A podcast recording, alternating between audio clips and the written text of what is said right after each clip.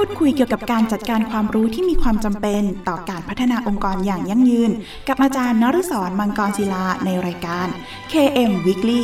ทุกวันอาทิตย์เวลา 14 นาฬิกาถึง 14 นาฬิกา 30 นาทีทางสถานีวิทยุมหาวิทยาลัยเทคโนโลยีราชมงคลพระนคร FM 90.75 MHz สวัสดีครับ ยินดีต้อนรับเข้าสู่รายการ KM Weekly ดำเนินรายการโดยกระผมอาจารย์นฤศรมังกรศิลา กับรายการที่จะมาร่วมพูดคุย เกี่ยวกับการจัดการความรู้ที่มีความจำเป็นต่อการจัดการองค์กรอย่างยั่งยืน พูดคุยกันเป็นประจำทุกวันอาทิตย์ เวลา 14นาฬิกาถึง 14นาฬิกา30นาที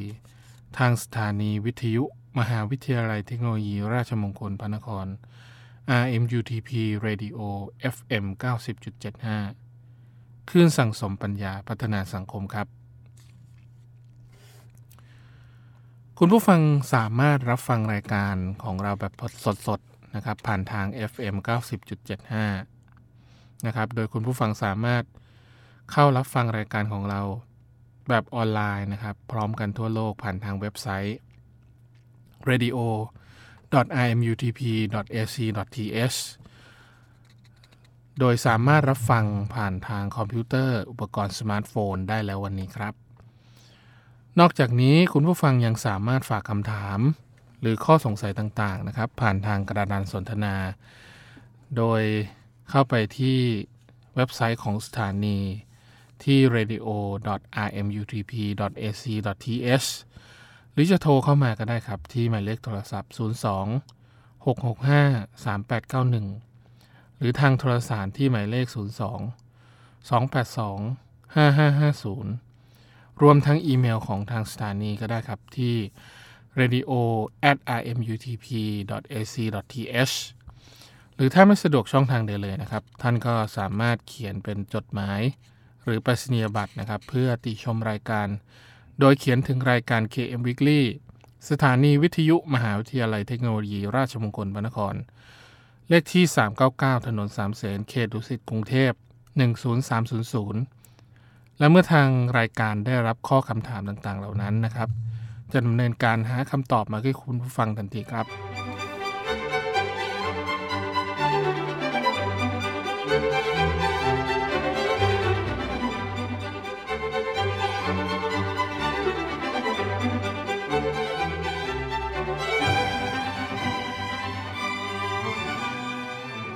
วันอาทิตย์เราจะกลับมาอัปเดตประเด็นที่สำคัญเกี่ยวกับการจัดการความรู้นะครับ โดยที่ในสัปดาห์นี้เราจะมาอัปเดตกันในเรื่องของการ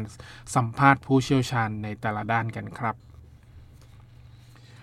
โดยเรื่องของการพัฒนาในกลุ่มอุตสาหกรรมที่เมื่อครั้งก่อนได้กล่าวถึงในเรื่องของการวิเคราะห์สวอตไปแล้วนะครับ เกี่ยวกับปัญหาหรืออุปสรรคจุดแข็งจุดอ่อนที่เกิดขึ้นภายในองค์กรนะครับ อันนี้เราจะมาในในเรื่องของการสัมภาษณ์ผู้เชี่ยวชาญนะครับ โดยผู้เชี่ยวชาญในแต่ละด้านก็จะมีความสามารถหรือว่าวิธีการในการคิดที่แตกต่างกันไปนะครับ บางครั้งอุตสาหกรรมของเรา หรือธุรกิจของเราเนี่ยอาจจะมองตัวเองไม่ชัดนะครับ ก็จะใช้วิธีการในการให้ผู้เชี่ยวชาญเนี่ยเข้ามา มีส่วนร่วมในเรื่องของการวิเคราะห์นะครับ ว่าสิ่งที่เราได้คิดไปเนี่ย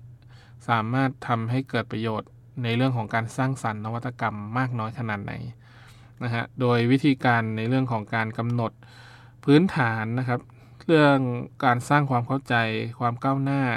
ศักยภาพในการพัฒนาจะต้องทำให้เกิดขึ้นนะครับ โดยตัวอย่างนะครับอย่างเช่นในมหาลัยหรือว่าโรงเรียนที่อยู่ในยุคดิจิทัลนะครับ เราก็จะต้องสร้างเรื่องของระบบการเรียนการสอน ในโรงเรียนหรือว่าในมหาวิทยาลัยที่เกิดขึ้นนะครับ ที่เรียกว่า digital school หรือว่า digital university นะครับให้เกิดขึ้นนะครับ โดยที่ตัวอย่างนี้ ไม่ว่าจะเป็นเรื่องของระบบการใช้ระบบการสอนของโรงเรียนในสหรัฐอเมริกานะครับ โดยส่วนใหญ่ก็จะมีเรื่องของการเปลี่ยนแปลง มาจากยุคอุตสาหกรรมสมัยที่เฮนรี่ฟอร์ดนะครับ ได้ ทำการกำหนดนะครับในเรื่องของการเติบโตในยุคของดิจิทัลนะครับว่าจะเข้ามาทำการเปลี่ยนแปลงวิถีชีวิต ตลอดจนการทำงาน แล้วก็ระบบการสอนในโรงเรียนก็ยังไม่มีการปรับตัวตามไปด้วยนะครับ ดังนั้นการสร้างโมเดลใหม่ ด้านการเรียนการสอนจึงเป็นการเปลี่ยนแปลงครั้งยิ่งใหญ่นะครับหนึ่งในการเปลี่ยนแปลงนั้นก็คือเรื่องของการใช้ความสามารถ ด้านเทคโนโลยีร่วมกันนะครับ หรือว่า in uh, interactive technology นะครับ ที่เป็น collaboration นะครับ ที่เกิดขึ้นจากเรื่องของการมีส่วนร่วมในการใช้เทคโนโลยีร่วมกันนะครับ อย่างเช่นการอภิปรายออนไลน์นะครับภายในกลุ่มหรือภายในห้องที่ตัวผู้จัดรายการ KM Weekly ได้ดำเนินการนะครับ อย่างเช่น เรื่องของการสอนวิชาพฤติกรรมผู้บริโภคนะครับ อุตสาหกรรมการบริการ เราก็ให้เด็กเข้ามามีส่วนร่วมนะครับในการวิเคราะห์หาข้อมูลของตัวเอง แล้วก็มาแลกเปลี่ยนเรียนรู้กับเพื่อนๆนะครับ ว่าเขามีมุมมองอย่างไร ผ่านระบบออนไลน์นะครับ ซึ่งลดเรื่องของการใช้กระดาษได้ค่อนข้างเยอะมาก แล้วก็ทำให้เด็กๆได้ข้อมูลที่ทำการสังเคราะห์ แล้วก็วิเคราะห์ออกมาจนได้ข้อสรุปนะครับทำให้เด็กๆเนี่ยมีความ รู้หรือความคิดของตัวเองเพิ่มมากขึ้นนะครับ วิธีการสอนผ่านเทคโนโลยีนะครับณปัจจุบันนี้ก็มีเรื่องของการสนับสนุนจากมูลนิธิเอกชน หรือว่ากลุ่มภาครัฐนะครับที่เกี่ยวข้องนะครับในการพัฒนาเรื่องของการเรียนการสอนอให้เกิดขึ้นทันยุคดิจิทัลนะครับ โดยในสหรัฐก็จะมีสถาบันการออกแบบ IIT เนี่ยเข้ามา ศึกษาวิเคราะห์ผลกระทบ ในเรื่องของการใช้ชีวิตในยุคดิจิทัลนะครับ ในเรื่องของการเรียนการสอน ก็เพื่อเป็นการรื้อโครงสร้างของระบบการสอนในโรงเรียนนะครับ เสียใหม่ก็คือจะทำการสัมภาษณ์ผู้เชี่ยวชาญในแต่ละด้านครับ ว่าด้านอย่างเช่นเรื่องของด้านการเปลี่ยนแปลงโครงสร้างเป็นยังไงนะครับ เทคโนโลยีเป็นอย่างไรบ้างนะครับ เปลี่ยนแปลงโครงสร้างในที่นี้ก็จะอาจจะเป็นโครงสร้างของการบริหารจัดการโรงเรียน การบริหารจัดการมหาวิทยาลัยนะครับ ก็จะต้องมีหน่วยงานที่พิเศษขึ้นมาไหม เกี่ยวกับเรื่องของมุมมองทางด้านดิจิทัลนะครับ ที่พัฒนาในอนาคตนะครับ บางครั้งอาจจะมีผู้บริหารในกลุ่มสายงานบริหารที่ครบเต็มรูปแบบแล้ว แต่เรื่องที่เป็น CIO Chief Internet นะครับ Officer เนี่ยหรือว่าคนที่อยู่ในกลุ่มของลักษณะของการใช้ข้อมูล หรือว่าการทำ Big Data อะไรต่างๆ เหล่านี้เพื่อทำการวิเคราะห์ หรือว่านำข้อมูลมาทำการตัดสินใจนะครับ ในระบบที่เรียกว่า Decision Support System นะครับ หรือว่า DSS เราก็จะใช้ลักษณะในการสัมภาษณ์ผู้เชี่ยวชาญ แล้วนำมาวิเคราะห์ เราก็จะได้ข้อมูลที่เกี่ยวข้องกับเรื่องทางด้านการศึกษา และการใช้เทคโนโลยี ร่วมกันนะครับ โดยประกอบด้วยผู้เชี่ยวชาญระดับสูงนะครับ ที่เป็นผู้ที่มีความสามารถนะครับ มีอาวุโสในเรื่องของการใช้เทคโนโลยี การสอนอาจารย์นะครับ ผู้บุกเบิกในแต่ละสายงาน จนสามารถจัดลำดับความเข้าใจได้อย่างลึกซึ้งนะครับ ได้อย่าง 4 หัวข้อใหญ่ ๆ ไม่ว่าจะเป็นเรื่องของความล้มเหลวในการปรับตัวตามสังคมและเศรษฐกิจเป็นอย่างไรบ้าง บางครั้ง เรื่องของสังคมและเศรษฐกิจนี้มีผลกระทบกับเรื่องของการเรียนการสอนพอสมควรนะครับ โดยเฉพาะตัวเด็กนักศึกษานักเรียนนะครับ บางครั้งมีผลกระทบเรื่องของค่าเทอม เรื่องของการเดินทางมาเรียน เราจะทำยังไงให้เด็กสามารถเรียนและเข้าถึงได้นะครับ อย่างที่ในหลวงรัชกาลที่9นะครับได้ทำการพัฒนาระบบการเรียนการสอนแบบผ่านสื่อทีวีนะครับ ที่เรียกว่า การเรียนรู้ทางไกลนะครับ ก็จะใช้วิธีการนี้เพื่อลดความเหลื่อมล้ำที่เกิดขึ้น แล้วก็เริ่มพัฒนาเข้าสู่แพลตฟอร์มใหม่ ๆ ไม่ว่าจะเป็นสื่อสังคมออนไลน์นะครับ สื่ออื่นๆที่เด็กสามารถเข้าถึงได้ อันนี้ก็จะเป็นการสร้างความเข้าใจหรือการเปลี่ยนแปลงในเชิงวัฒนธรรม และก็ประสบการณ์ของโรงเรียนหรือว่ามหาวิทยาลัยได้นะครับ การเปลี่ยนแปลงองค์ความรู้สภาพแวดล้อมในเรื่องของการเรียนรู้ ก็จะเป็นส่วนหนึ่งนะครับที่ช่วยได้นะครับ บางครั้งสภาพแวดล้อมดูอึมครึม ไม่เหมาะสมไม่มีพื้นที่สีเขียว ให้เด็กๆ นั่งอ่านหนังสือนะครับ หรือว่าพักผ่อนหย่อนใจ ในพื้นที่บางครั้งบรรยากาศในเรื่องของการเรียนรู้ก็อาจจะไม่เกิดขึ้นนะครับ และการเติบโตของโครงสร้างราชการในโรงเรียนนะครับ โดยมีการประชุมเชิงปฏิบัติการที่เกิดขึ้น พร้อมกับคำแนะนำของผู้เชี่ยวชาญในแต่ละด้านนะครับ โดยความคิด ตั้งแต่เริ่มต้นมานะครับในการสร้างแนวคิดนะครับ ก็จะมีแนวคิดที่ต่อยอดนะครับ เพื่อสนับสนุนเพื่อทำให้เกิดการยืดหยุ่นการใช้เรื่องของสื่อสังคมออนไลน์เพิ่มมากขึ้นนะครับ ในการใช้เทคโนโลยีร่วมกับการเรียนนะครับ โดยใช้วิธีการสร้างความสัมพันธ์อย่างหลีกเลี่ยงไม่ได้นะครับ กับงบประมาณในการสร้างสิ่งสำนวยความสะดวก แล้วก็เรื่องของการสร้างโครงข่ายคอมพิวเตอร์ ที่เกิดขึ้นภายในโรงเรียนในมหาวิทยาลัยนะครับ ที่เกิดขึ้นทำให้เด็กๆสามารถที่จะเข้าถึงเรื่องของการเรียนรู้ได้เพิ่มขึ้นนะครับ ส่วนประโยชน์เรื่องของการใช้ตัววิธีการสัมภาษณ์ผู้เชี่ยวชาญนะครับ ก็สิ่งแรกที่เราจะทำได้ก็คือเรื่องของการกำหนดทิศทาง เพราะเนื่องจากว่าแนวโน้มที่ผู้เชี่ยวชาญได้แนะนำเนี่ยคือเป็นเทรนด์หรือว่าแนวโน้มใหม่ ๆ ที่เกิดขึ้นจากการพัฒนา นะครับ ส่วนที่ 2 เรื่องของการรับทราบข้อมูลล่าสุด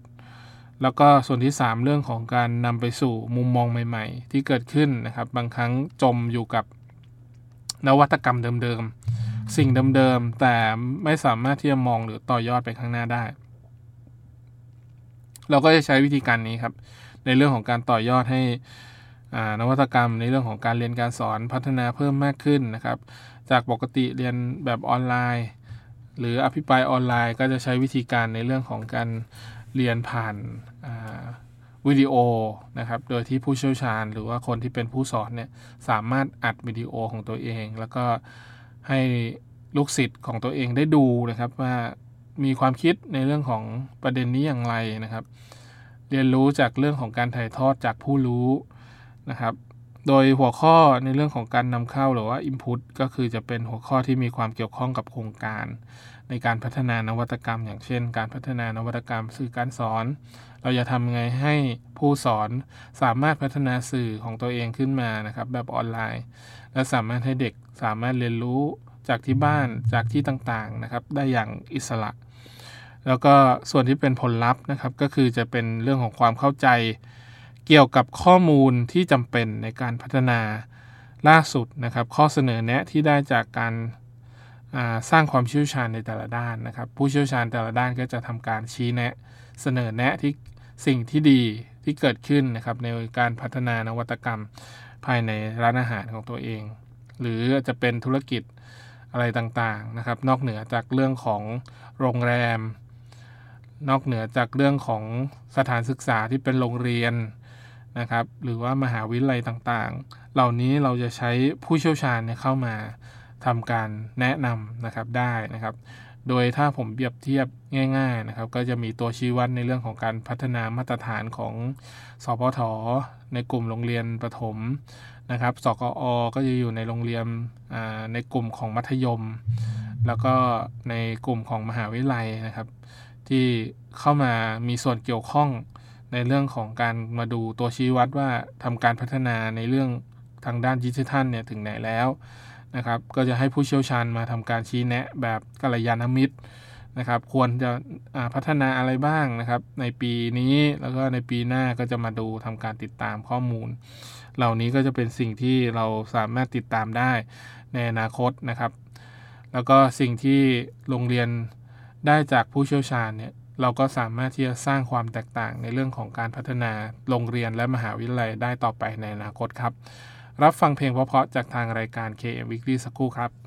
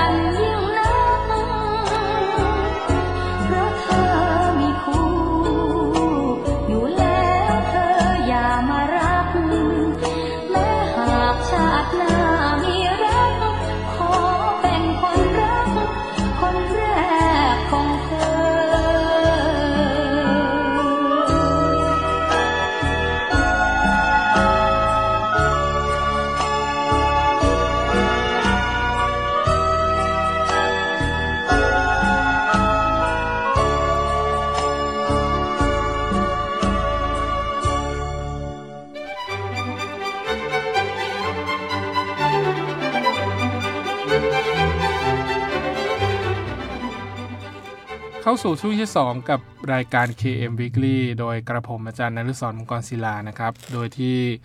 ส่วนที่ 2 นี้เราจะมาพูดถึงเรื่องของการสัมภาษณ์ผู้เชี่ยวชาญต่อนะครับ โดยในแต่ละด้านเนี่ยก็จะมีวิธีรัดที่จะช่วยเร่งวิธีการดำเนินงานในเรื่องที่น่าสนใจให้เร็วมากเพิ่มขึ้นเพิ่มเพิ่มขึ้นนะครับ ก็คือ ในส่วนของคำแนะนำที่ได้จาก ผู้เชี่ยวชาญนะครับก็จะช่วยให้เราทำความเข้าใจได้ลึกซึ้งเพิ่มมากขึ้น แทนที่จะทำการวิเคราะห์ข้อมูลเองนะครับ ก็จะทำได้ข้อมูลที่เป็นประโยชน์นะครับ แล้วก็แนวทางในการดำเนินงานที่เหมาะสม รวมถึงแหล่งข้อมูลที่ควรศึกษา เพิ่มเติมได้อย่างตรงประเด็นนะครับ เรื่องของการตั้งกรอบงานล่วงหน้าจะช่วยให้เราสื่อสารถึงผู้เชี่ยวชาญนะครับ ได้อย่างมีประสิทธิภาพ อย่างเช่นเรื่องของการกำหนดกรอบเวลา การเริ่มตั้งแต่อดีตนะครับ มันเกิดขึ้นมาณจุดนี้ได้อย่างไรนะครับ ปัจจุบันนี้อะไรคือสิ่งที่เกิดขึ้นในตอนนี้ และอนาคต แล้วมันจะเป็นอย่างไรต่อไปนะครับ ในอนาคต ผู้เชี่ยวชาญอาจจะให้คำตอบที่มีประโยชน์ ผ่านมุมมองและประสบการณ์ของตัวของผู้เชี่ยวชาญเองนะครับ โดยที่คำตอบที่ได้นั้นคือผลลัพธ์ในการสั่งสมข้อมูล ถือว่าเป็น Big Data อย่างหนึ่ง นะครับที่เป็นข้อมูลขนาดใหญ่ของผู้เชี่ยวชาญนะครับ เอามาวิเคราะห์จนได้ข้อมูลที่เป็นประโยชน์ในเรื่องของการพัฒนาในโรงเรียนในมหาวิทยาลัย ในกลุ่มธุรกิจนะครับในกลุ่มอุตสาหกรรมการบริการหรือโรงแรมอะไรต่างๆ ได้หมดนะครับ โดยมีข้อเท็จจริง หรือความสามารถความเห็นหรือความเข้าใจที่ลึกซึ้งเนี่ยที่แตกต่างกันตามบริบทของธุรกิจ หรือว่าองค์กรนั้นๆนะครับ โดยขั้นตอนที่ มีนะครับในเรื่องของการวิเคราะห์จากคำสัมภาษณ์ผู้เชี่ยวชาญในแต่ละด้านเนี่ยจะมีอยู่ด้วยกัน 6 ขั้นตอนนะครับ โดยขั้นตอนที่ 1 ก็จะเป็นเรื่องของการระบุขอบเขตนะครับของหัวข้อที่สนใจนะครับ ขอบเขตหัวข้อที่สนใจก็จะเป็นตัวกำหนดตัวผู้เชี่ยวชาญที่เหมาะสมต่อการสัมภาษณ์นะครับ หากหัวข้อกว้างมากนะครับ อย่างเช่นหัวข้อเศรษฐศาสตร์ คุณก็อาจจะต้องระบุสาขาสนใจในเศรษฐศาสตร์ด้วยว่าจะเป็นเศรษฐศาสตร์ระดับไหน มหาภาคหรือว่าจุลภาคนะครับหรือว่าเศรษฐศาสตร์เชิงพฤติกรรม เศรษฐศาสตร์พลังงาน หรือจะเป็นลักษณะของการวิเคราะห์ในเชิงลึกในประเภทที่เหมาะสมนะครับในกลุ่มที่เกี่ยวข้องกับการศึกษานะครับ อาจจะเป็นการบริหารบริหารในประเภทไหน บริหารโลจิสติก หรือจะเป็นการบริหารทั่วไปนะครับ อันนี้เราก็สามารถที่จะแยกประเด็นระบุขอบเขต ว่าผู้เชี่ยวชาญที่เข้ามาวิเคราะห์เนี่ยจะต้องเกี่ยวข้องกับหลักสูตร หรือว่าหัวข้อการเรียนรู้ในเรื่องนั้นนะครับ ส่วนขั้นตอนที่ 2 คือการระบุตัวผู้เชี่ยวชาญนะครับ ก็คือค้นหาผู้เชี่ยวชาญผ่านอินเทอร์เน็ต หรือสอบถามนักศึกษาข้อมูลภูมิหลัง หรือแหล่งใดๆนะครับที่สามารถค้นหา ผู้เชี่ยวชาญได้นะครับในสายงานนั้นๆนะครับ ก็ลองสำรวจบุคลากรในสายงานนั้น เพื่อทำการวิเคราะห์นวัตกรรมนะครับ หรือว่าการเรียนการสอนเหล่านั้นให้ดีขึ้นนะครับ โดยการพยายามให้รู้จักมุมมองของแต่ละคนว่าสามารถอธิบายภาพรวมทั้งระบบได้หรือไม่นะครับ ก็คือศึกษามุมมองที่เหมือนหรือแตกต่างของแต่ละคน แล้วก็นำมาใช้ในการวิเคราะห์ในครั้งต่อไปได้นะครับ ก็จะเป็นเรื่องที่ ผู้เชี่ยวชาญนะครับ มีความสามารถในเรื่องของการวิเคราะห์ประเด็นในเชิงนวัตกรรม การเรียนการสอน หรือจะเป็นนวัตกรรมในด้านอื่น ๆ ในธุรกิจอื่น ๆ เนี่ยเราก็จะใช้วิธีการนี้นะครับ ในเรื่องของการระบุตัวผู้เชี่ยวชาญที่มีความสามารถเฉพาะในแต่ละด้านนะครับ เข้ามาทำการวิเคราะห์ แล้วก็ มองให้เห็นหรือว่าลึกลงไปว่าสิ่งที่เขาได้ทำณปัจจุบันนี้เป็นสิ่งที่ดีแล้วหรือยังนะครับ แล้วมีควรเรื่องของการปรับปรุงเนี่ยจะต้องมีอะไรบ้างนะครับ แล้วก็ขั้นตอนที่ 3 ก็คือการทำการบ้านครับ การเตรียมตัวให้พร้อม อันนี้คือสิ่งที่องค์กรหรือว่าธุรกิจ หรือว่าโรงแรมมหาวิทยาลัย โรงเรียนต่างๆ จะต้องทำหน้าที่ในเรื่องของการอ่านบทความ หรือหนังสือของผู้เชี่ยวชาญที่เราได้เข้าไปสัมภาษณ์นะครับ เพื่อให้เกิดความคุ้นเคยกับมุมมองของผู้เชี่ยวชาญ บางครั้งเราสัมภาษณ์แต่เราไม่รู้ประเด็นในสิ่งที่ผู้เชี่ยวชาญชอบ หรือสนใจนะครับ บางครั้งอาจจะได้ข้อมูลมาที่มันไม่เกิดประโยชน์นะฮะเราก็จะต้องรู้มุมมองของผู้เชี่ยวชาญบ้างในบางมุมนะครับ ว่าเขามีความชอบในเรื่องพวกนั้นมากน้อยขนาดไหน แล้วก็เรื่องของการเตรียมคำถามนะครับ ที่ต้องการคำตอบในระหว่างสัมภาษณ์เนี่ยก็จะต้องอเข้าถึงแล้วก็ตอบได้ง่ายด้วยนะครับ อาจจะไม่ตอบในลักษณะเป็นคำถามปลายปิดนะครับ ว่าใช่ไม่ใช่ แต่เป็นการวางคำถามแบบกลางๆ ไม่สามารถที่จะตอบว่าใช่หรือไม่ใช่นะครับ แต่เป็นลักษณะของการตอบเพื่อให้ได้ข้อมูลในการวิเคราะห์ ต่อยอดนวัตกรรมที่เรามีอยู่นะครับ บางครั้งเราอาจจะใช้มุมมองของผู้เชี่ยวชาญในบางคน ที่เรารู้สึกว่าเขาตอบมาได้ตรงใจ แต่ผู้เชี่ยวชาญบางคนอาจจะตอบมาได้ อาจจะขัดกับความรู้สึกแต่มันมีประโยชน์ เราก็จะต้องมาวิเคราะห์นะครับว่ามุมมองของผู้เชี่ยวชาญแต่ละคนนะครับ ที่มองนวัตกรรมตัวนี้ของธุรกิจของเราองค์กรของเรา โรงแรม โรงเรียน มหาวิทยาลัยหรือว่าองค์กรต่างๆเนี่ยเขามีมุมมองที่แตกต่างไป แล้วสามารถต่อยอดแล้วทำให้ตอบโจทย์ความต้องการของผู้บริโภคได้หรือไม่ บางครั้งอาจจะไม่จบแค่ผู้เชี่ยวชาญนะครับ บางที่จะใช้วิธีการในเรื่องของการทำโฟกัสกลุ่มในกลุ่มของผู้บริโภคเฉพาะเลยขึ้นมาก็มี นะครับหรือว่าเป็นการโฟกัสกลุ่มของผู้เชี่ยวชาญ ระดมกันมา20-30คนเลยนะครับมาคุยกันเรื่องนี้ให้ประเด็นมันแตกออกมานะครับ แล้วก็นวัตกรรมหรือว่าทิศทางต่างๆเนี่ยมันจะไปในทิศทางใด เราก็จะใช้วิธีการในเรื่องของการทำโฟกัสกลุ่มนะครับทำการบ้านเตรียมตัวกันมาก่อนนะครับ แล้วก็สิ่งที่ สำคัญที่สุดนะครับคือขั้นตอนที่ 4 ครับ ขั้นตอนที่ 4 คือเรื่องของการดำเนินการสัมภาษณ์นะครับ ขั้นตอนนี้ก็จะเป็นขั้นตอนการสัมภาษณ์ที่มักจะเกิดขึ้นภายใต้เวลาที่จำกัด พยายามใช้เวลานะครับ หรือว่าวิธีการต่างๆ ในการนำไปใช้หาข้อมูล ในการแตกประเด็นอื่น ๆนะครับ การอสอบถามแหล่งข้อมูลเพิ่มเติมของผู้เชี่ยวชาญนะครับ ว่ามีข้อมูลอะไรที่สามารถแนะนำและไปศึกษาเพิ่มเติมต่อได้เนี่ยอันนี้ก็คือเป็นสิ่งที่เกิดประโยชน์ในในเรื่องของการจัดเตรียมคำถามนะครับ เพื่อเป็นตัวกำหนดแนวทางในการสัมภาษณ์นะครับ ในขอบเขตที่น่าสนใจ การสัมภาษณ์ก็ควรที่จะทำการโฟกัสในด้านข้อมูลสำคัญที่เป็นข้อเท็จจริงนะครับคำแนะนำหรือข้อคิดเห็นของผู้เชี่ยวชาญก็จะเป็นสิ่งที่ มีประโยชน์ในเรื่องของการต่อยอดนวัตกรรมของอองค์กรนะครับ โดยที่ขั้นตอนที่5นะครับก็จะเป็นขั้นตอนที่ผู้สัมภาษณ์จะต้องมานั่งฟังทำการบันทึกจดบันทึกนะครับ แล้วก็ให้ความสนใจนะครับ โดยผู้ที่ถูกสัมภาษณ์เนี่ยก็จะย่อมต้องการผู้ฟังที่กระตือรือร้นนะครับ ก็คือมีความรู้สึกที่ดีในการเป็นผู้ฟังที่ดี นะครับ ผู้ให้สัมภาษณ์ก็จะให้ข้อมูลที่มีประโยชน์นะครับ บางครั้งเราเผลอเลอไปบ้างนะครับ นั่งแบบไม่สนใจ นั่งเฉยๆ ไม่มีการยิ้มตอบรับ หรือ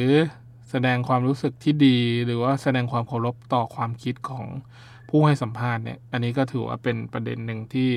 บางที่อาจจะได้ข้อมูลของจากผู้เชี่ยวชาญที่ไม่ค่อยดีนักนะครับ เราก็จะต้องใช้วิธีการในเรื่องของการ หาคำตอบหรือข้อสงสัยนะครับ จดบันทึกเอาไว้นะครับ อย่างเช่นมีประเด็นอะไรที่มันแตกยอดอามาจากคำตอบของผู้เชี่ยวชาญเดิมเนี่ย เราอาจจะถามเพิ่มเติมขึ้นไปอีกนะครับ ว่าสิ่งที่ได้พูดออกมาเนี่ยมันเป็นสิ่งที่มีประโยชน์จริง ๆ และสามารถนำไปใช้ต่อยอดได้ เราสามารถหาข้อมูลอื่น ๆนะครับ ในแหล่งข้อมูลที่เป็นประโยชน์ในเรื่องของการพัฒนานวัตกรรมเนี่ย เราจะต้องใช้วิธีการในเรื่องของการพัฒนา อย่างไรบ้างนะครับ ส่วนขั้นตอนสุดท้ายนะครับก็คือเป็นขั้นตอนที่ 6 คือการถอดเทป การสรุปการสัมภาษณ์นะครับ การถอดเทปตรงนี้ก็จะมีขั้นตอนที่ค่อนข้างจะยุ่งยากนะครับเพราะว่าบางท่านดูเหมือนว่าโอ้ยพูดใส่ในเทปแป๊บเดียวเดี๋ยวก็ถอดออกมาได้ แต่จริงๆแล้วการถอดบทสัมภาษณ์เนี่ยมันจะต้องออกมาเป็นคำๆตามที่ผู้ให้สัมภาษณ์ได้พูดนะครับ บางคน ที่ที่เป็นผู้เชี่ยวชาญนะครับ บอกว่าถ้ามีการเติมเสริมแต่งคำพูดเดิมของตัวเองออกมาเนี่ยเขาจะมีการฟ้องร้องนะฮะก็คือเขาพูดอะไรคุณควรที่จะถอดออกมา ให้ตามรูปแบบที่กำหนดเอาไว้เท่านั้นนะครับ ก็จะเป็นวิธีการเฉพาะในการวิเคราะห์คำพูดของผู้เชี่ยวชาญนะครับ การเขียนสรุปสัมภาษณ์แบ่งไปตามด้านแต่ละด้านนะครับ แล้วก็ความสามารถในทีมงานที่สามารถเข้าถึง พิจารณาสิ่งที่เกี่ยวข้องในเรื่องของการมุมมองที่อาจจะแตกต่างจากเรื่องของการพัฒนานวัตกรรมเดิมๆในองค์กรที่เรามีได้อย่างชัดเจนต่อไปครับ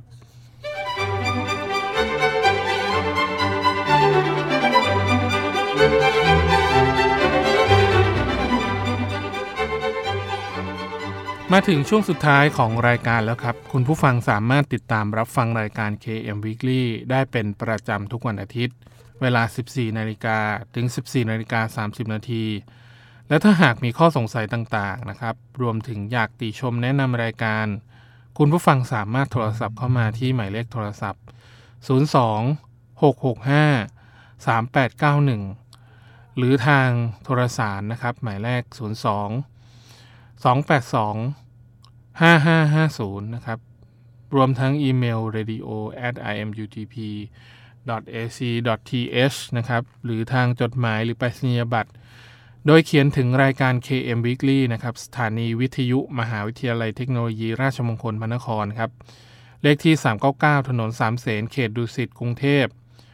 10300 และกลับมาติดตามรับฟัง KM Weekly ได้ใหม่ครับ ทุกวันอาทิตย์เวลา 14นาฬิกาถึง 14นาฬิกา30นาทีขอบคุณสำหรับการติดตามรับฟังครับสำหรับวันนี้ต้องขอลาคุณผู้ฟังไปก่อนครับ พบกันใหม่ในตอนต่อไปวันนี้สวัสดีครับ คุยเกี่ยวกับการจัดการความรู้ที่มีความจำเป็นต่อการพัฒนาองค์กรอย่างยั่งยืน กับอาจารย์นฤศรมังกรศิลาในรายการ KM Weekly ทุกวันอาทิตย์เวลา 14 นาฬิกาถึง 14 นาฬิกา 30 นาที ทางสถานีวิทยุมหาวิทยาลัยเทคโนโลยีราชมงคลพระนคร FM 90.75 MHz